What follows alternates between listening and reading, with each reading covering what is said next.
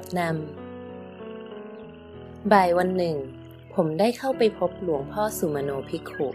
เราได้สนทนากันตามประษาอาจารย์และลูกศิษย์ พอใกล้ถึงเวลากลับ หลวงพ่อก็ได้เอ่ยขึ้นมาว่า มีคนจำนวนมาก ยังไม่เข้าใจว่าโลกนี้เต็มไปด้วยความน่าเบื่ออย่างไรท่านจึงอยากให้ผมเขียนหนังสือเกี่ยวกับเรื่องของความน่าเบื่อขึ้นมา พื่อให้คนทั่วไปได้เข้าใจความจริงของชีวิตมากขึ้น หลังจากนั้น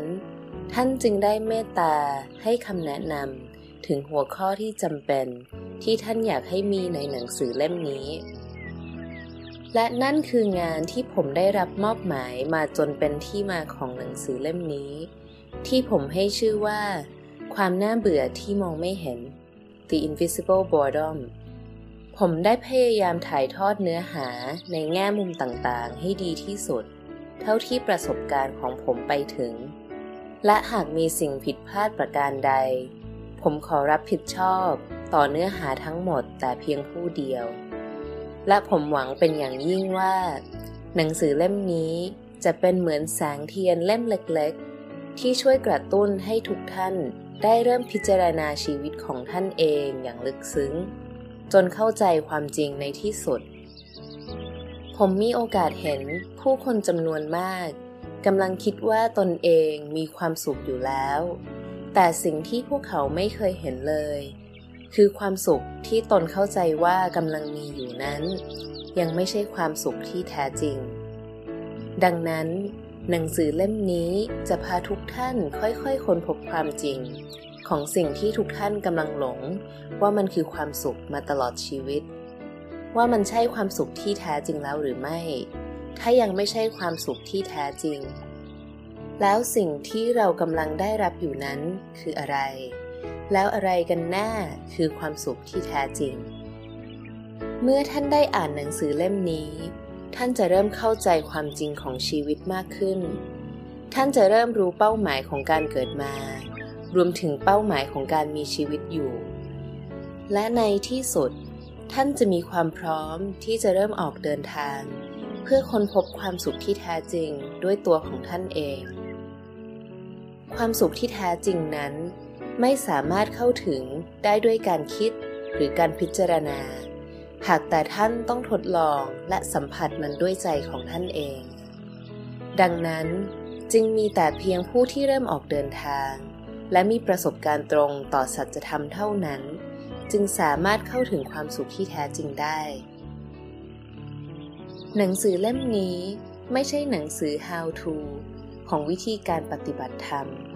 หากแต่เป็นเพียงการจุดประกายเล็กๆ เพื่อให้ทุกท่านได้ตระหนักชัดถึงความจริงของชีวิตอย่างลึกซึ้ง จนสามารถที่จะตัดสินใจ และเริ่มออกเดินทางจนเข้าถึงความสุขที่แท้จริงด้วยตัวท่านเองในที่สุด หนังสือเล่มนี้ยังได้รับความเมตตา จากหลวงพ่อสุมโนภิขุแห่งสำนักสงฆ์ถ้ำสองตาอำเภอปากช่อง จังหวัดนครราชสีมาเป็นผู้แปลในภาคภาษาอังกฤษ ซึ่งผ่านการแปลเบื้องต้นจาก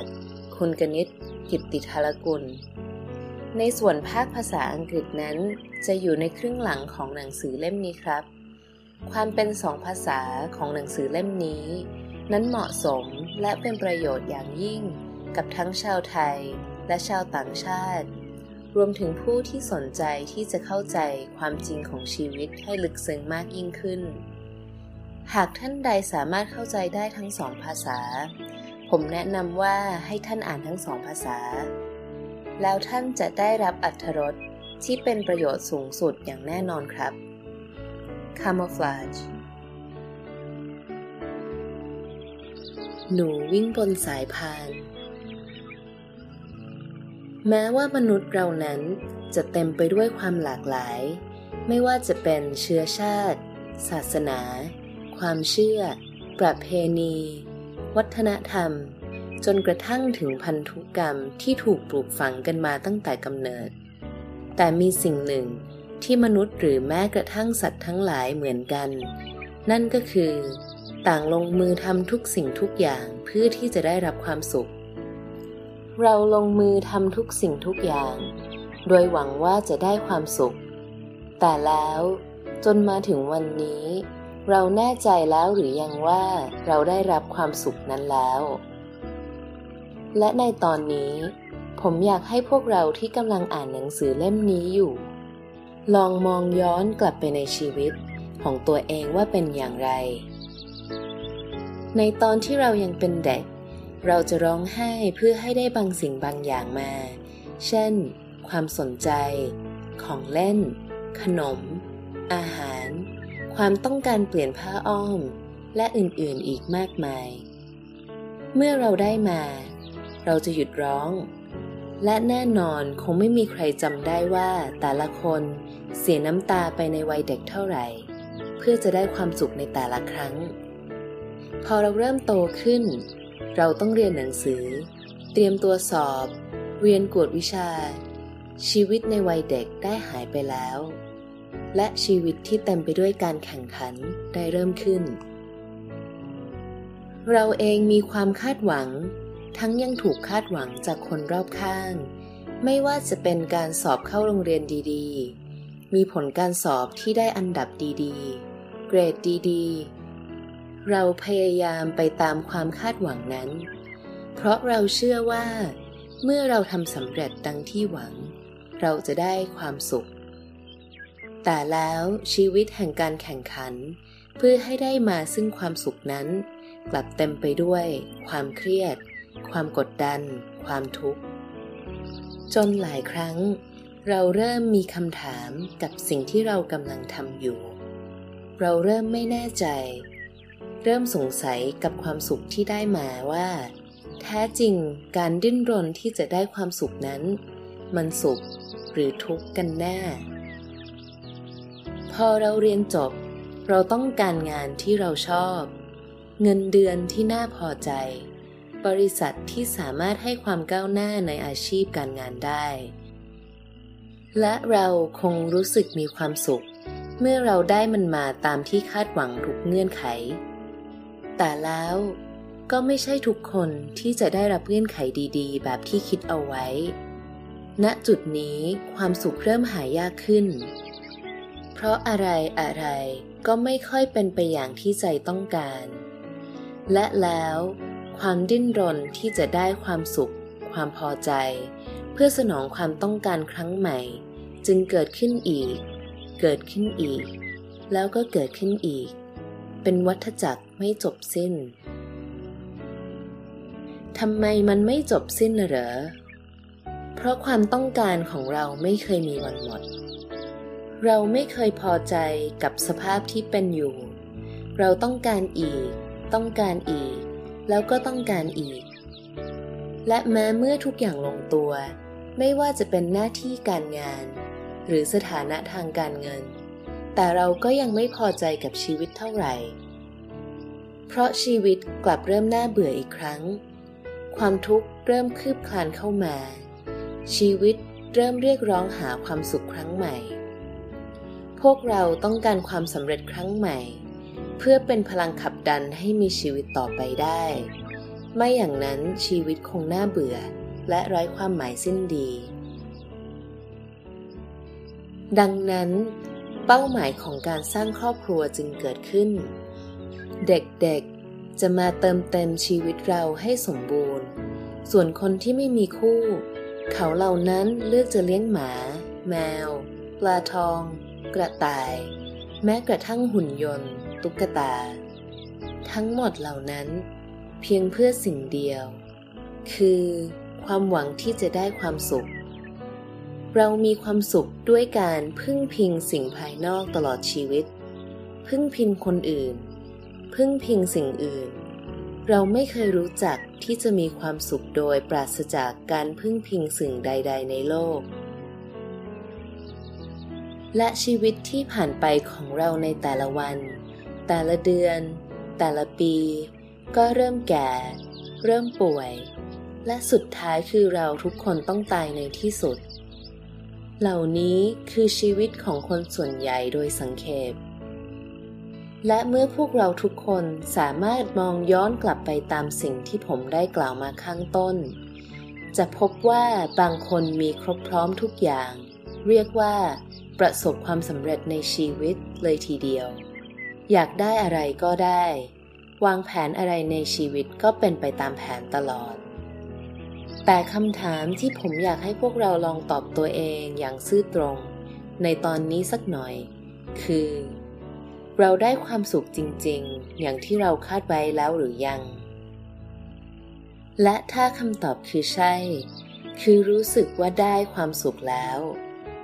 คำถามต่อไปคือ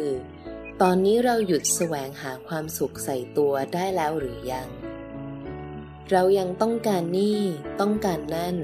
อยากไปนี่ อยากไปนั่นอยู่หรือไม่ เราหมดตัณหา ความอยาก ความดิ้นรนทางใจแล้วหรือยัง จิตใจเราว่างจากความดิ้นรน แสวงหาใด ๆ ในโลกแล้วหรือยัง ถ้าคำตอบคือยัง นั่นแปลว่า ในส่วนลึกเรายังคงไม่พอใจกับสภาพที่เป็นอยู่ เรายังต้องการอีก เรามีความหวังจะได้ความสุขสมบูรณ์มากกว่านี้อีกทำไมเรายังไม่ได้รับความสุขอย่างที่เราคาดหวัง ทั้งๆทที่ผ่านมา เราเองก็รู้สึกว่า สิ่งที่เราได้รับนั้นคือความสุข นั่นก็เพราะว่า สิ่งที่เราเรียกว่าความสุขนั้น มันยังไม่ใช่ความสุขที่แท้จริง ที่ผ่านมา เราเดินอยู่บนเส้นทางแห่ง ความสุขลวงหลอก ความสุขจอมปลอม เป็นความสุขที่เหมือนเงา ที่พอจะเอามือคว้า ก็กลับพบแต่ความว่างเปล่า เราวิ่งไล่จับเงาทั้งชีวิต แต่ไม่เคยจับได้จริง และจะไม่มีวันที่จะจับได้จริงดังนั้น คำถามตอนนี้จึงกลายเป็นว่า ถ้าสิ่งที่ทำมาทั้งหมดครึ่งค่อนชีวิต ยังไม่สามารถให้ความสุขได้จริงอย่างถาวร แล้วอะไรคือเส้นทางไปสู่ความสุขที่แท้จริง ความสุขที่แท้จริงคือ ความหลุดพ้นไปจากความทุกข์ เมื่อพ้นไปในขณะนั้นจะได้พบความสุขที่แท้จริงทันที ความสุขที่แท้จริง เป็นความสุขที่ไม่ตกเป็นทาสของสิ่งใด ๆ รวมทั้งกิเลสตัณหา ความสุขที่แท้จริงเป็นความสุขจากความอิสระ จากพันธนาการทั้งปวงที่เคยร้อยรัดเราเอาไว้ ความสุขที่แท้จริง เป็นความสุขที่ไม่ต้องอิงอาศัยสิ่งอื่นใดในโลกนี้หรือโลกไหน พระพุทธองค์ทรงสอนเส้นทางแห่งความพ้นทุกข์ โดยสิ้นเชิงเอาไว้ให้แล้ว นั่นก็คือ อริยสัจสี่ให้น้อมนำไปปฏิบัติอย่างเอาจริงเอาจัง จนเห็นผลเถิด แล้วจะไม่ต้องดิ้นรนลำบากวนเวียนทำแบบเดิม ตั้งแต่เล็กจนโต เกิดจนตาย ซ้ำแล้วซ้ำเล่าอย่างไม่มีวันจบสิ้น เพราะการกระทำแบบนั้น ไม่ต่างกับหนูวิ่งอยู่บนสายพาน ที่จะต้องวิ่งจนเหนื่อย จนตายไปกับสายพาน นั้นครั้งแล้วครั้งเล่า นับพบนับชาติไม่ท้วน และไม่ใช่เพียงคนรุ่นเดียวที่จะต้องเป็นหนูวิ่งบนสายพาน แต่วิถีของหนูวิ่งบนสายพาน กลับถูกส่งต่อไปยังลูกหลาน จากรุ่นสู่รุ่น รุ่นแล้วรุ่นเล่า โดยไม่มีใครเอะใจเลยว่ากำลังทำสิ่งเดิม วนไปวนมาไม่รู้เท่าไหร่ และตราบใดที่ยังต้องเกิดอยู่ ชีวิตเฉกเช่นเดียวกับหนูที่วิ่งอยู่บนสายพาน ก็จะคงอยู่ต่อไปดั่งเงาตามตัว และถ้าวันนี้เราตระหนักถึงชีวิตของหนูที่วิ่งอยู่บนสายพานนั้นอย่างแท้จริง เราจะเข้าใจว่า การมีชีวิตเป็นหนูตัวนั้น มันสุดแสนจะน่าเบื่อขนาดไหน